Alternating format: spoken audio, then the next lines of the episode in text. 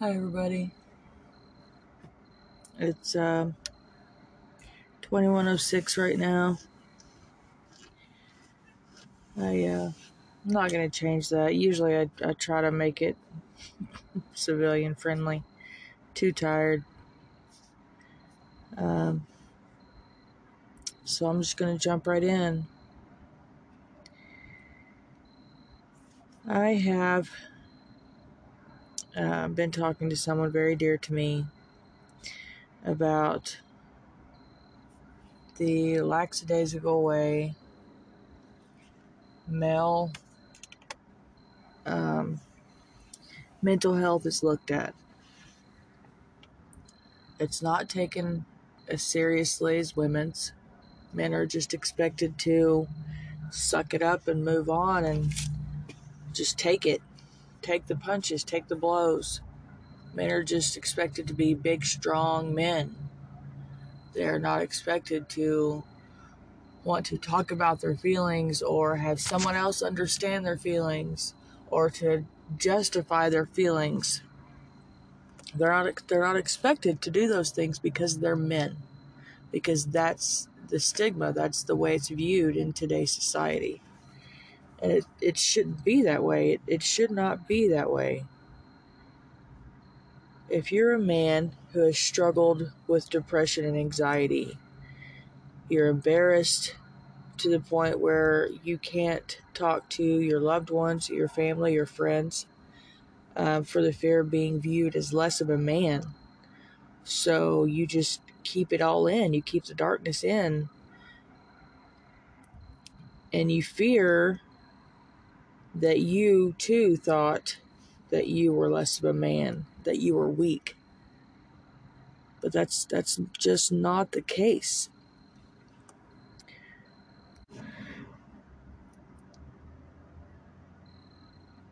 Just from talking to um, this person that I care so much for, I'm, I'm not going to put his name on here. I've never done that, and I'm never going to do that. Um,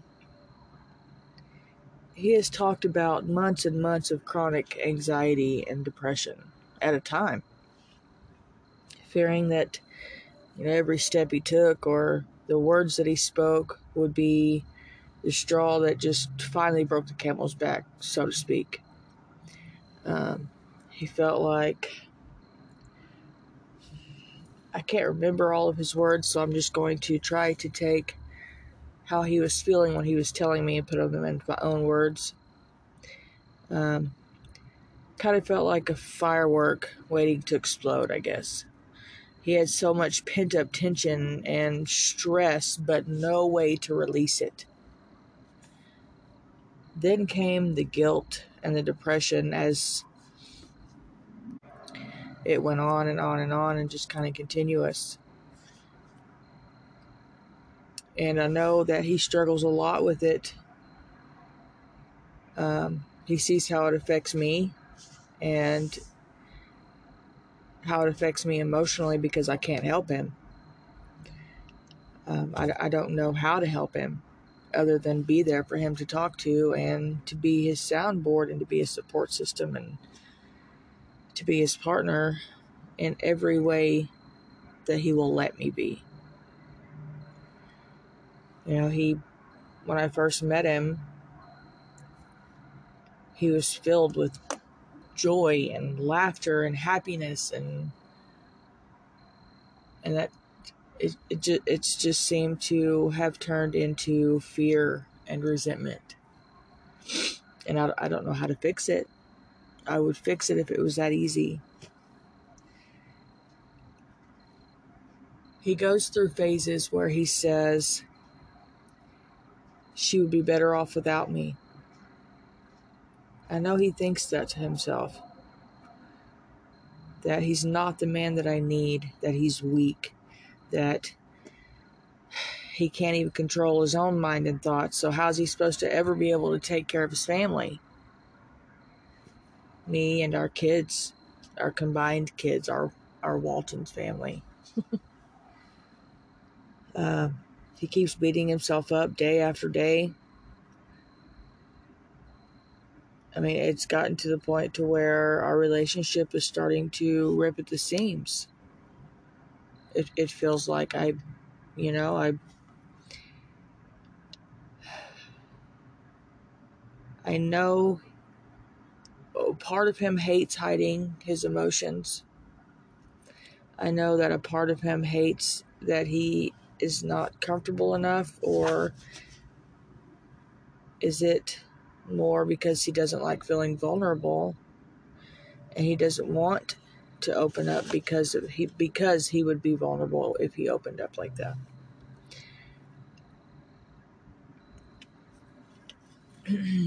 so he just hides it. He just hides it from me, from the world. He just tries. He tries to take it all on himself. He tries to shoulder it all on himself. You know, that monster that's inside of him, and it takes it, it is it is it is a monster it's a monster that he is constantly battling and it's taking every single ounce of energy that he has to keep it caged up he doesn't have energy anymore he doesn't have the want or the need to really get out and do anything. I know he tries. I know he tries to keep going daily fighting through this depression, through this fog. That's just a constant weight on him. But he's going through a life and death battle, a life or death battle, every single moment of the day. Every single moment of the day, it is a life or death battle for him. And that goes for every single man that's dealing with the same thing that doesn't have an outlet or someone they can trust or a way to express or get help, whether it's a therapist or your person, whether it's um, antidepressants or anti anxiety medication, whatever the case may be, everyone's need, everyone's level of help Everyone's form of help is different. No one's is the same. No one's. You have to get, we have to figure out a way to get you past, and this goes for, for my man too, my guy. We have to get him past the point of saying, if I get help, I'm not a man. If I get help, I'm less of a man. If I get help, I'm going to be ridiculed. We have to get past that. We have to. So instead of leaning into your illness and opening up, you decide it would be better to just play along with the demons and maybe drink the pain away. How many men do that?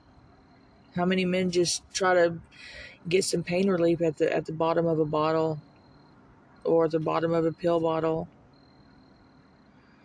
You know, everyone's doing it. This is just the way men handle. This is just the way men deal with things.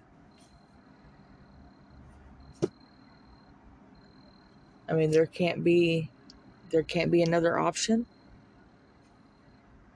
If you were to tell your male friends, your male family members, what you were feeling and what you were going through, would they assume you were weak? Or do you assume that they would think that?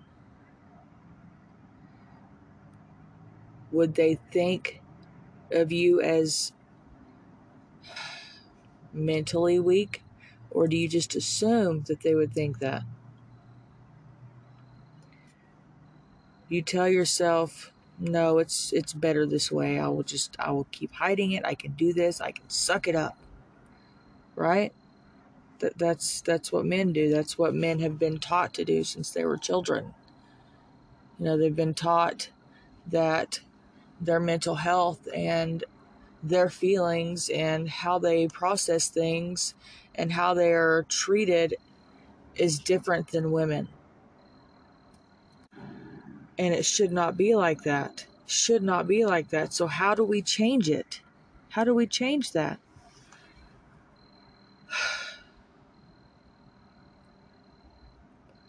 You know, it's been going on. This has been going on with my guy for you know a couple of months where it's just it's just a fog of depression and anxiety. Um, and eventually that fog is going to come to a crescendo. It's going to come to an apex. You know you're you're going to find yourself somewhere where you least expect it to happen. Least expect it to happen hardware store. Let's go to the hardware store. We're talking about men right? So you're in the hardware store. You're on an aisle. Or you're looking at tools. You're looking at parts for your bathroom. You're looking at parts to fix the washing machine or the dryer or whatever it is that you're working on. You have a visceral feeling that your anxiety was once and for all all going to just shatter into a million pieces right there in that aisle. You can't breathe.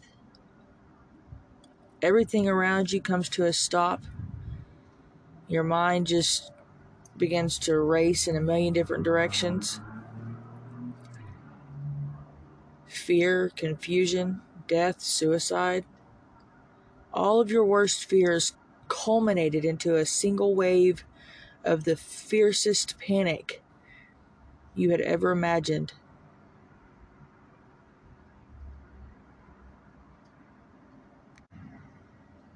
And after all those months of pushing it down and burying it.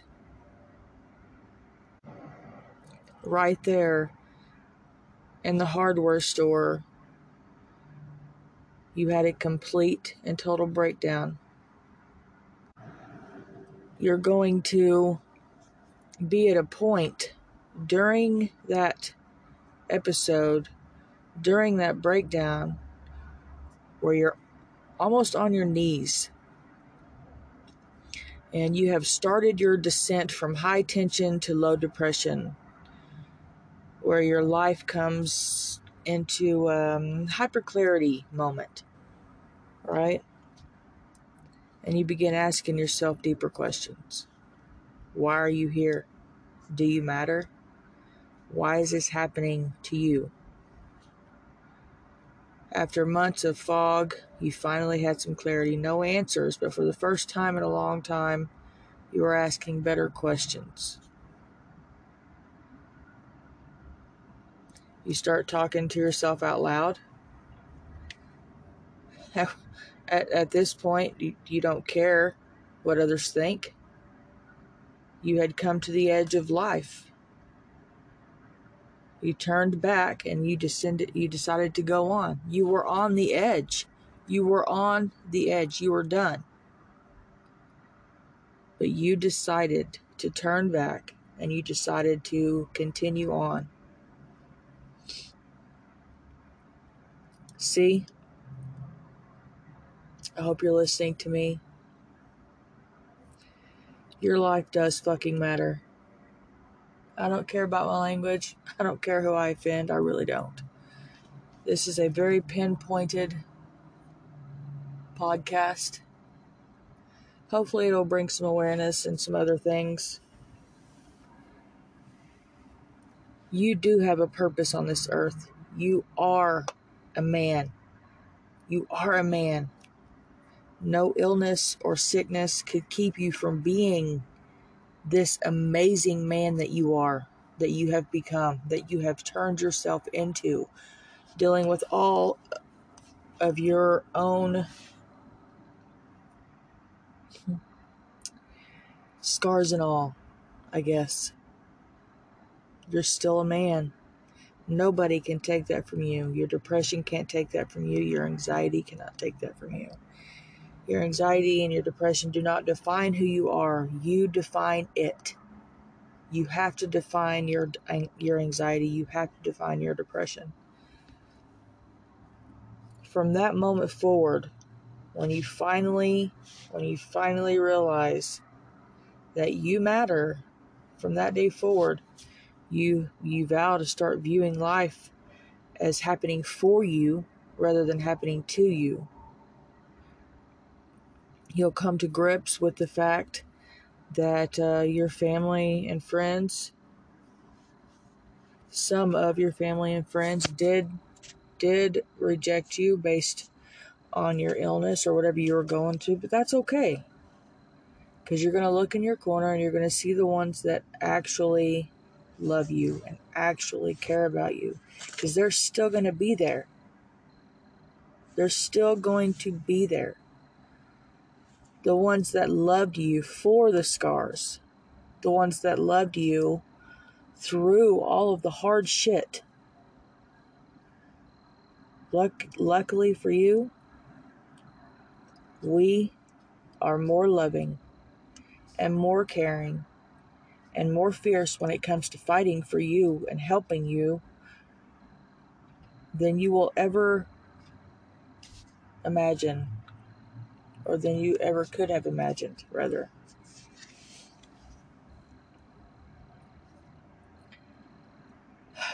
When you're ready,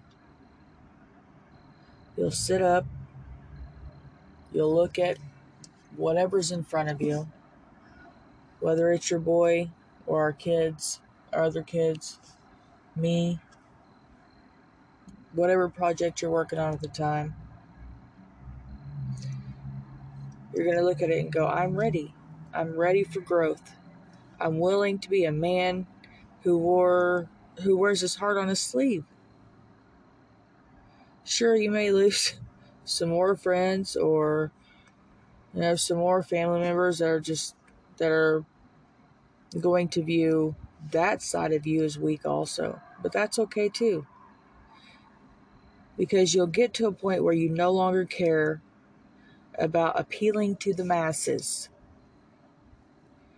You will like your small circle, your folks, your sister, the kids, me, the boys. And there's nothing wrong with your circle being small. That's where the big magic happens. That's where life happens, is in those small circles.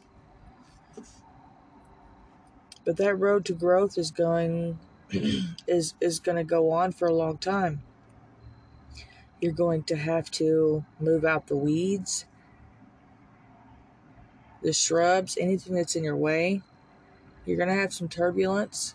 It's just, it's part of it. It's part of the growth process. And you're going to be, you're going to head, you're going to go upward. You're going to go forward. You're going to continue on. And each day is going to bring a new battle. Each day will get a little better. Each day will feel a little more grounded. Some days you'll fail.